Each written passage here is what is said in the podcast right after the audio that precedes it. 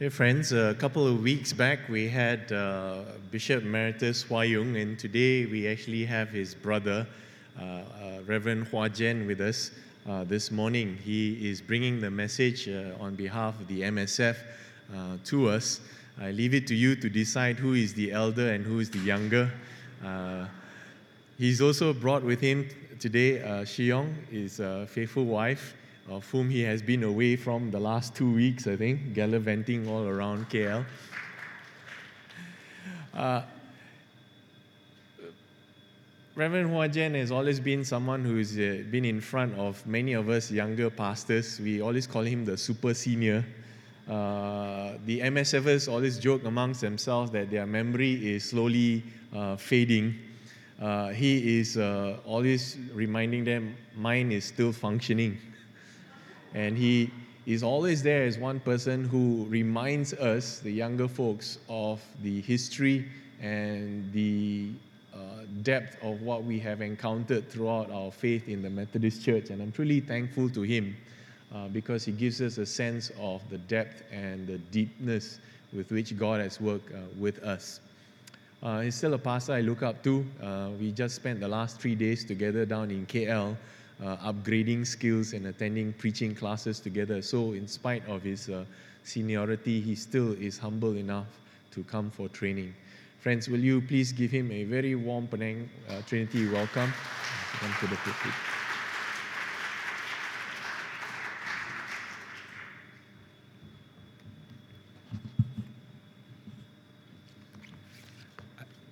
Morning. I did not know that your Pastor Ronald was going to do the introduction because I would have told him, don't say so much because Penang Trinity people know who Hua Jen is. but thanks for letting me come and share the word with you this morning. And thank the pastor and also the MSF. Um, it's not been easy working at MSF, but it's always been a joy and a privilege. Um, and so I've set aside the month of October to make myself available to different churches and share on MSF Sunday. And um, but want to say to all of us here that I cannot be just speaking to the people whose memory is slowly fading away, but to all of us. And I hope that what I bring to you is the word of God that will apply to all of us and help all of us to press on in the Lord. But let's go with God in prayer. Father God, we give you thanks that whether young or old, and no matter how small we are, you love us. No matter how we struggle, you are still watching over us. Because you have chosen to be our God by making us your people.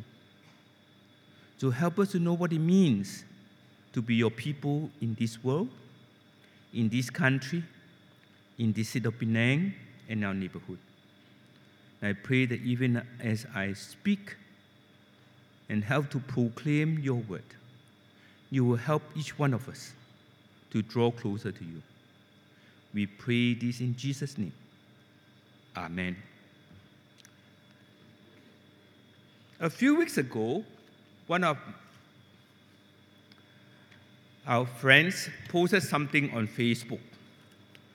She was actually um, MYFer in Taiping about 30 years ago, slightly older than my own children. And she said that um, her husband was taking the daughter to school one day. And her father reminded the little girl to pray for her teachers and for her friends that evening before she go to bed. And the little girl said, Why? We already prayed last night. The father said, Well, as all fathers tend to do, we must pray again every day. Then the little girl answered, God is not old. How come you say that? You know, if old can forget, ma, God never forgets. He's not old. So pray one time good enough already. I just felt that Maybe the father should have told the little girl, Yeah, we pray not to remind God, but to remind ourselves. We forget. Even little girls do. I have chosen for this month to speak on this passage from Joshua chapter 4 about serving the Lord. It triggered off from having attended the D6 conference, which your church have tried to promote. And, and, but the thing is, we have all kinds of tr- discipleship and training program, don't we? And every few years we change, so we, we lose track. But one thing that comes out very clearly is what does it mean to really have discipleship? What does it mean to serve the Lord? And for that reason, I've chosen Joshua chapter 24. We all know the story, but I want us to look at the text more carefully today. And at this point in Joshua 24, it was Joshua's large assembly, Berhimpunan or Ceramah with the people of Israel. He was about to retire. But let me ask you, how old do you think Joshua was at the time he retired? Well, he couldn't be 20 or 40. But was he more like 50, 60, 55, 60, our current retirement age? Or do you think he was older? There's no indication of how old Joshua was except when he died, 110. All right? But we can read through the Bible and note that Joshua was a contemporary of Caleb. The generation who led the people of Israel in the promised land. At the very first battle of the Israelites after they left Egypt, even before they arrived at Mount Sinai, who was the commander in chief? Joshua. So he couldn't be 20, 25, right? 30? 40? Let's play safe and say he was about 40 years old. We don't know. If he was 40 years old at the time of Exodus, and they went through the wilderness for how many years? 40 years. By the time they arrived at River Jordan, he has to be at least 80 years old. Then, if they take another 10 years to conquer the promised land, it makes it 90. I suspect he was closer to 100 years old at that time. Any of you close to 100 now? None of us is. Okay. But what did he say when his retirement? He said, As for me and my house, we will continue to serve the Lord. He was old, he was tired after all these years. He was more than happy. He would be more than happy to sit in his garden and wait for the durian to drop or the rambutan to ripen, right? He was not. He continued to serve the Lord. He wanted to remind the people of their duty and their allegiance to their God. That saved them, rescued them, to give them the land that the Father promised. If you read through Joshua chapter 24, and I ask that you keep your Bibles open the passage.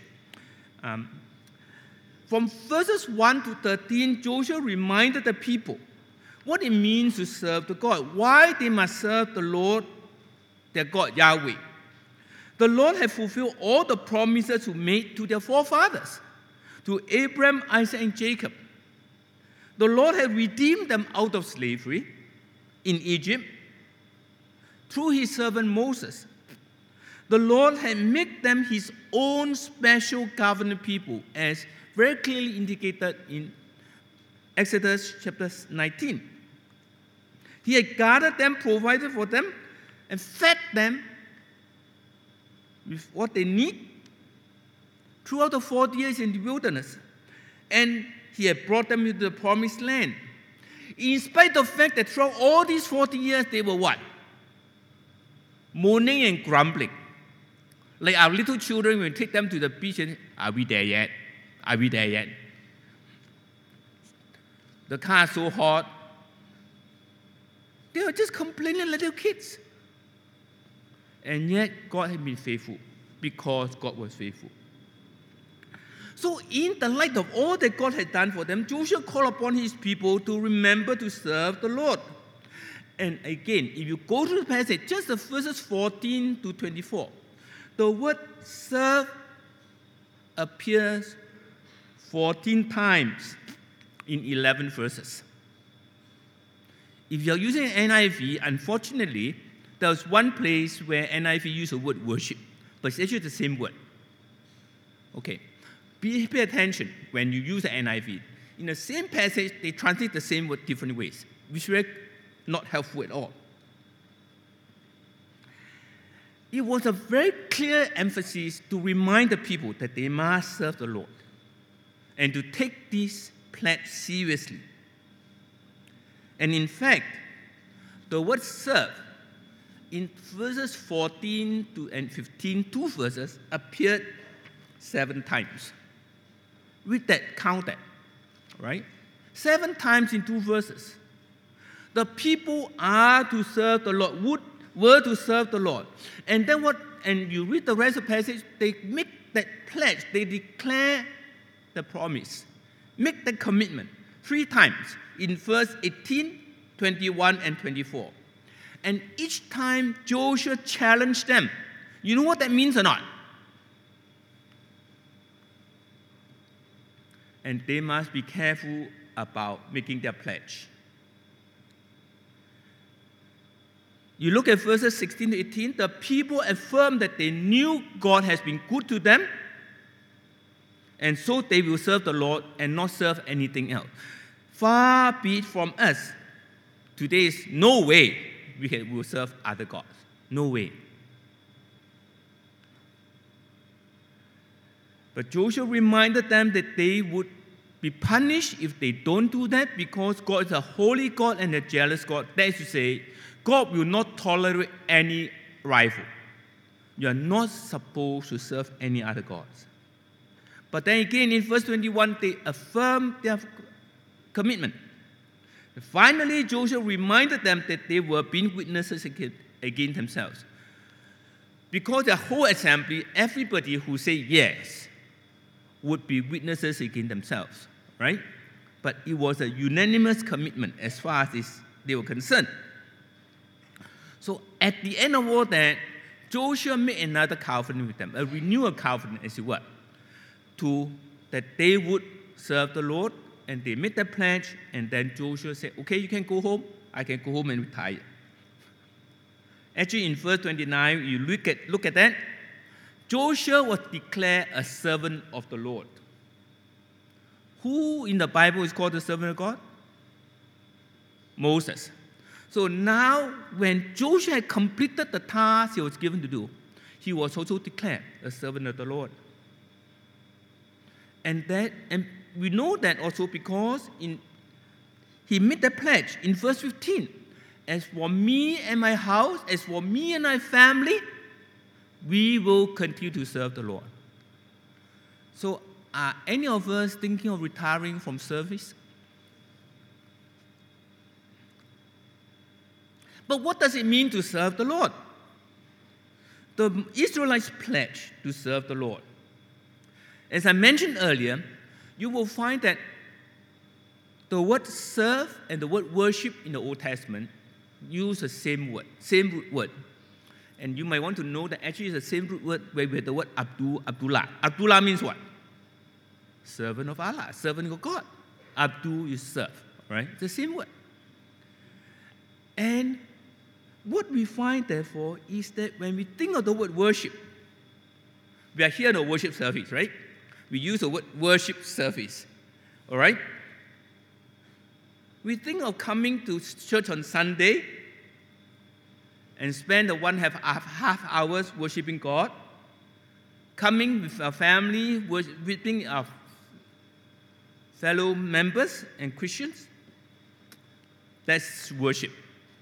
Well, our daily devotion is worship, whether how, no matter how long it is. Okay? But when we use the word serve, it's a different sense, isn't it? When we serve the Lord, we will think of being God's servants. And that would require the whole of our lives, not something that we do occasionally or once a month or once or twice a month. Then, when we realize that worship and serve are the same thing, we know that if we are going to serve God, we got to worship Him. When we worship God, we are to serve Him wholeheartedly, completely. And that's why the great commandment is what? You shall serve the Lord your God with all your heart and soul and mind and strength. Isn't it? It's complete. But what else does that mean? What does it mean to serve? When we look at this text, again, we will see another word that we need to pay attention to, and that is verse 24. What does to serve God mean? The people said to Joshua, We will serve the Lord our God and obey him. Obey him.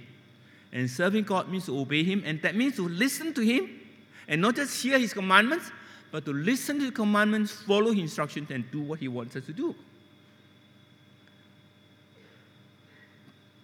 So, to sum up, for the people to serve the Lord, it, they got to realize that they have been redeemed out of slavery. They have been made a special people of God. And so they are now to serve Him and worship Him as the one true God and no other.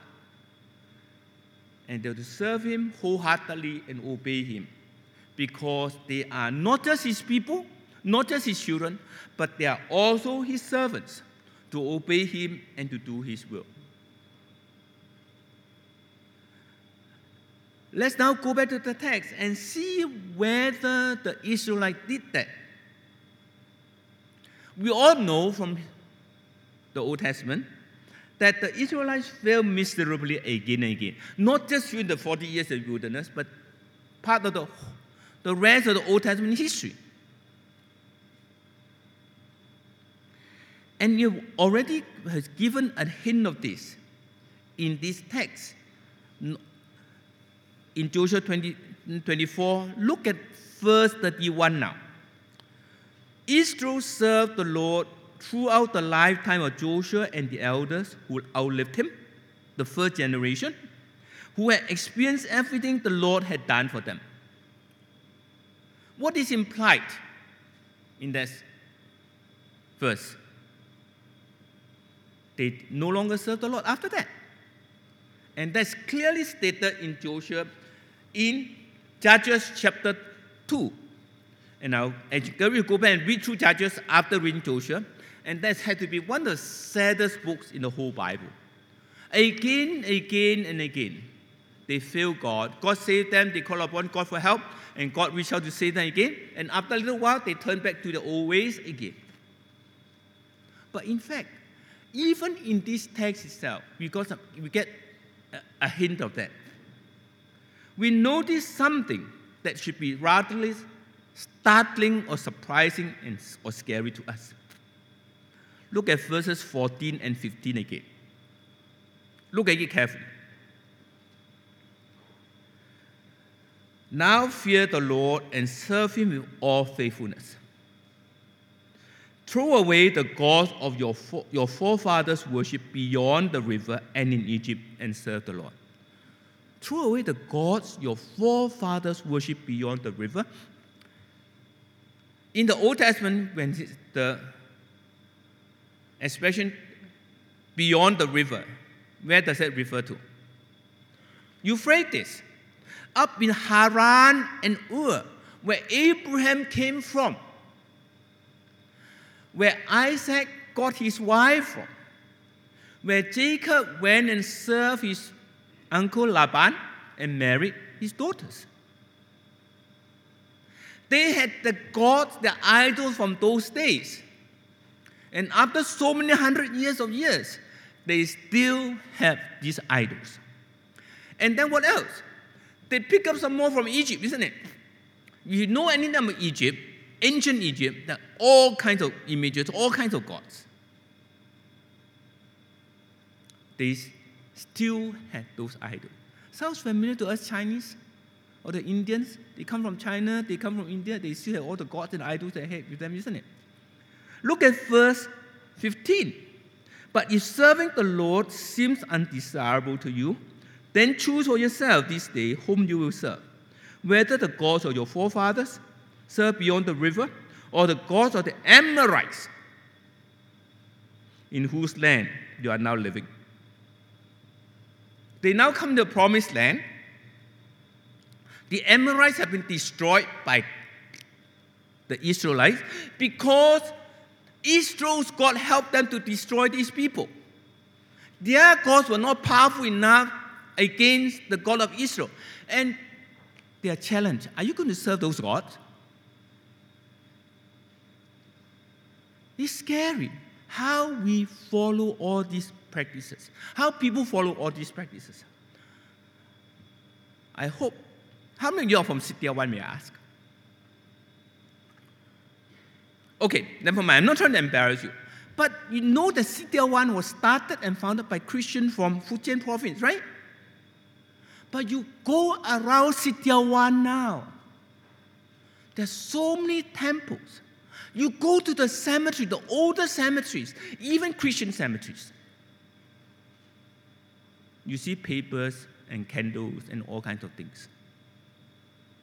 Because we picked up gods. Some from the ancient days, some we pick up from Malaysia, all the Datos and Tokong and, and all that. They're all just local gods. What we have is the people never got rid of these idols, pick up new idols.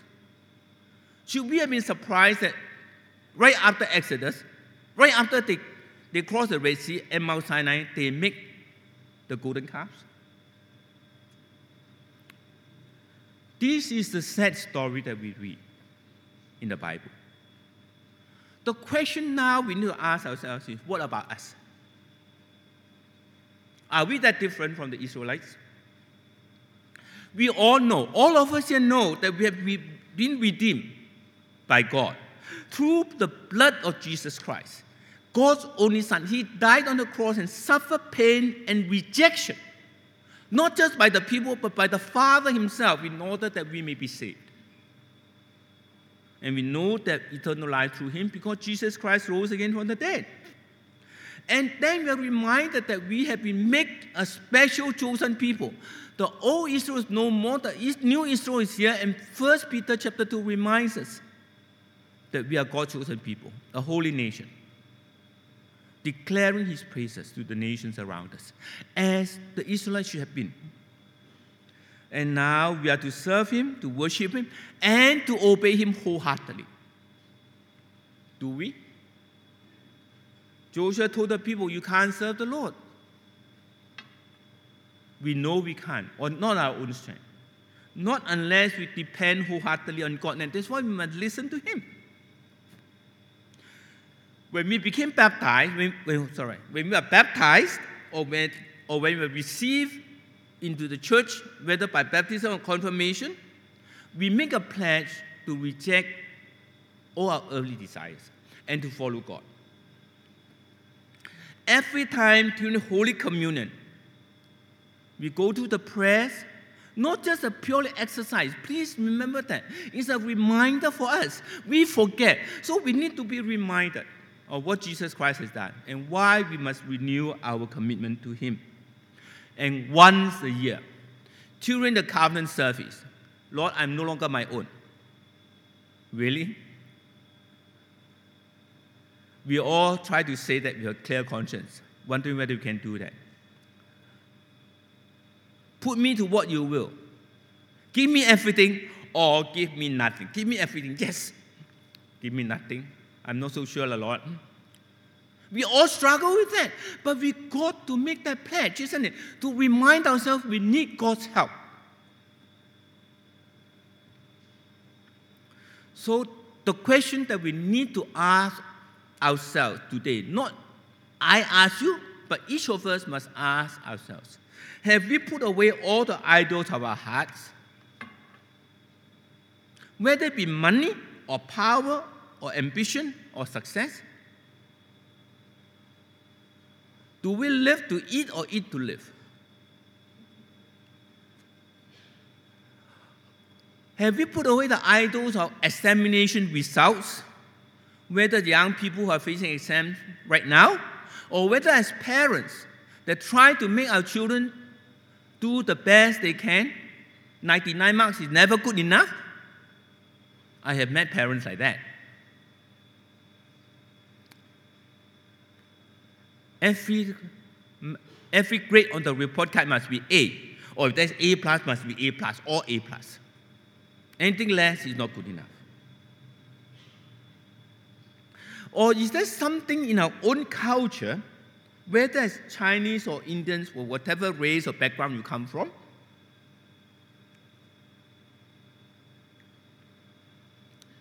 Do we, when our children get married, do we expect dowry? My daughter married a Punjabi Christian. So we joke who gives the dowry? the Chinese is the boy side that give the dowry. For those of the Indian subcontinent eh, or South Asia, is the girl side that give the dowry. So a Chinese girl married a Punjabi, who gives the dowry? We all joke about it. No dowry, lah. None. But some Chinese families still expect that. And all kinds of cultural things, okay?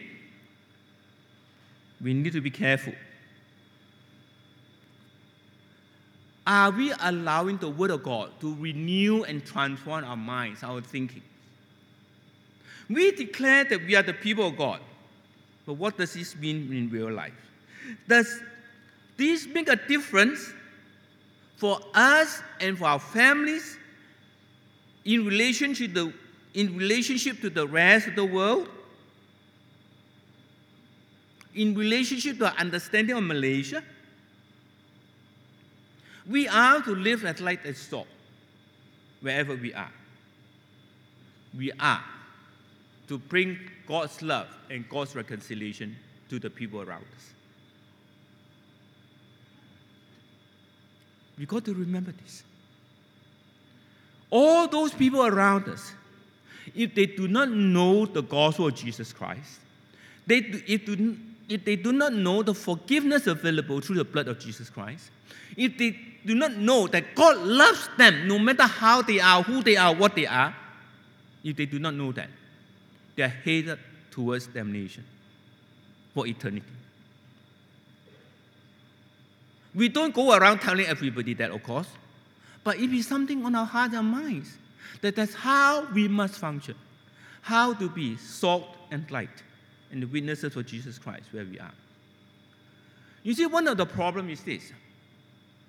Many of us have an incomplete understanding what it means to be Christians in this world. We know that we've been redeemed, we know we've been saved, we know that we are the people of God. But do we see ourselves as God's servants? We worship God. Do we serve God and obey Him everything? We come to church to worship. We volunteer our services, whether it's liturgies or as pianists or is it really volunteer? Can I do it when I feel like it and not do it when I don't feel like it?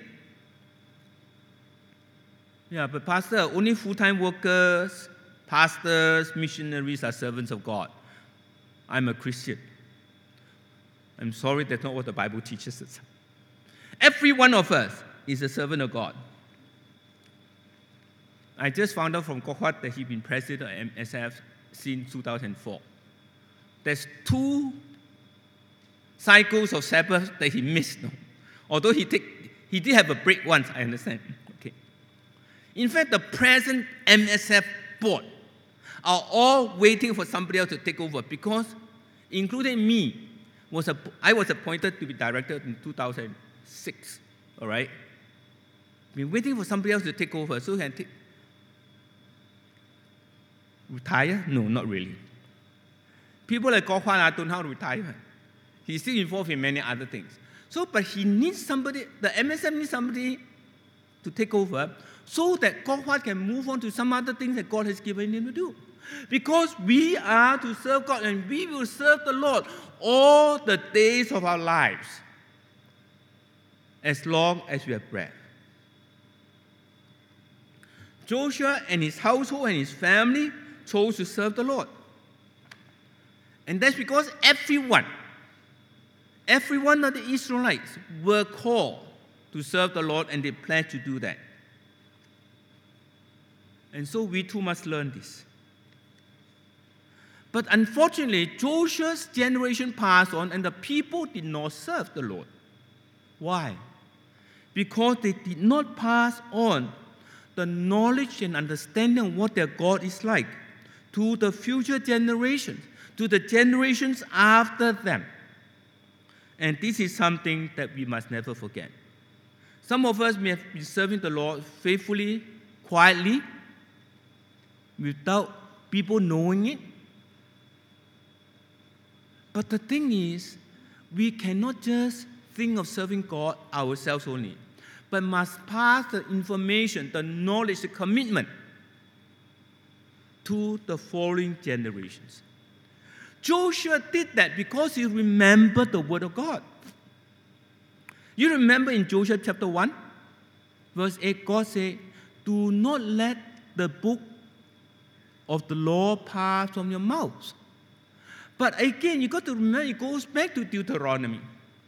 And therefore, to look at the call to worship that you just read just now. This is Deuteronomy chapter 6. Chapter 3 starts off with, Hear, O Israel. These are the things you must remember. Then verse 4 starts with, Hear, O Israel, the Lord is our God, the Lord is one. And the whole section is the creed for the Hebrew, for the Jews. In fact, Deuteronomy chapter 6, verse 4 is the very first verse that a Hebrew child hears as soon as he or she enters the world. The baby was born, those around the baby will say this Hear, O Israel, the Lord our God, the Lord is one. And as you read through that, we are to love the Lord our God with all our heart and soul and mind and strength. And Jesus reminded the people then. That's why it's mentioned in Matthew, Mark, and Luke.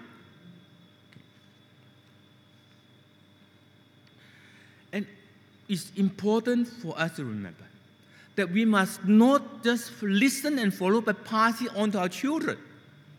And it goes on to tell us how we are to do that. You live it out, and then you share this knowledge of the Word of God with your children. And this is something I must emphasize again and again. Whether you're grandparent or great grandparent, you need to share the word of God with younger people. Whether you're father or mother, or hoping to be father or mother one day, share the word of God the young people around you, children around you. If you are not married, don't have children, there are plenty of children around in the church, in your neighborhood. Always look out for small children and adopt them, make friends with them. They need attention. They need people that they can look up to. They need people that they're comfortable with. Spend time with them. Get to know them.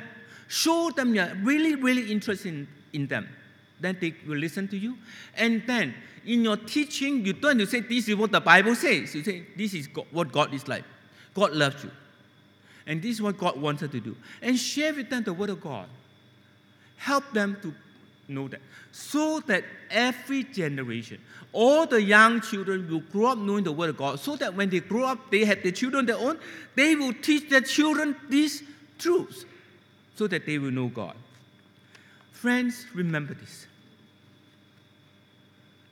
So, whether you're young or whether you're old, live out the Word of God every day of your life so that other people will see that. And then when they ask you, How come you live like that? Huh? How come you do these things? Huh? Then you say, Because I know God loves me. And I want to live like Him to show His love to others. And that's what it means to serve the Lord. You don't have to be a pastor to do that. Or should I say, you don't need, need to be a bishop to do that. I, remind, I had to remind one lady in the MSF camp from a small town in a small church. So what can I do? I look at all these speakers, all the examples that speakers give. I'll never be like them. But you read the Bible. If you do what God has given you to do and do it with faithfulness, that is what God wants you to do, and you have already got your 100 marks. Okay.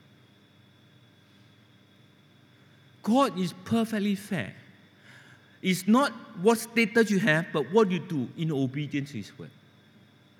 And He, he would be, say to you, Welcome, well done, good and faithful servant. This is what God wants for each of us. Let me close with one other reference Philippians chapter 1, verse 21 and 22. Paul was in prison. Philippians chapter 1, verses 21 and 22. He knew that he was going to die. He won't last much longer. But what does he say? For me to live is Christ and to die is gain. For those of us who are worried about death, remember this to die is gain when you die, when I die, we put away all our pains and headaches and uh, cataracts. We will be with Christ forever. Nothing can be better. But Paul goes on to say, but if I go on living in the body, because if he no longer lives in the body, he lives in heaven. But if I go on living in the body, this will mean fruitful labor for me. In other words, Paul was saying, as long as I live, as long as I breath, I will serve the Lord. Can all of us say that? I hope so. the whole of our life belongs to God. My recreation time belongs to God. My eating time also belongs to God. Think about that. so we must live in such a way to show that God is in the center of all our relationships. And then we want to share this knowledge, this love with the people around us. And then we must also remind ourselves that God has put us in this country called Malaysia. This is the only country many of us know. Some of us live in many other countries, but God brought us here for a purpose. Through good times and bad times. The purpose is so that we may glorify His name. And we are His servants here too. I know we have all suffered disadvantage, abuse even. But remember that our hope is in the Lord our God, not on earth, not on our status, not, not on how comfortable our life is. We too must learn to live in thanksgiving and praise to God our country. Yeah, but you think the new Malaysia looks like the new old Malaysia more and more. At least the I mean bad. Ah. the PH looks more like BN, more and more. Penang is still having all the problems with the what, landslides and all the development. Is the government listening? I don't know. But whatever the case, we are here as God's witnesses. So thank God that He has brought us here. Thank God He has chosen to make us His people and He's watching over us whether young or old. Thank God that we are still able to serve Him by being His witnesses. Whether your memory is slowly fading or faded, or whether you hope to enjoy the life and grow up and serve the Lord, remember, serve Him all the days of your life. Let us pray. Father, we thank you for your goodness and love, for all that you've done for us. We can never count the blessings you pour upon us. But we are thankful because you are good. Help us then to live our life in such a way that demonstrate to our children, our children's children, and all the people around us that you are a good God. Help us to live in such a way that the people around us, our neighborhood, in Penang, in Malaysia, will see us and know that you are a good God. And that all the glory may be returned to you. But more importantly, that the people around us may find out for themselves that you are a good God and learn to serve you, love you, and find their joy and their hope and salvation in you. We pray this in Jesus' name. Amen.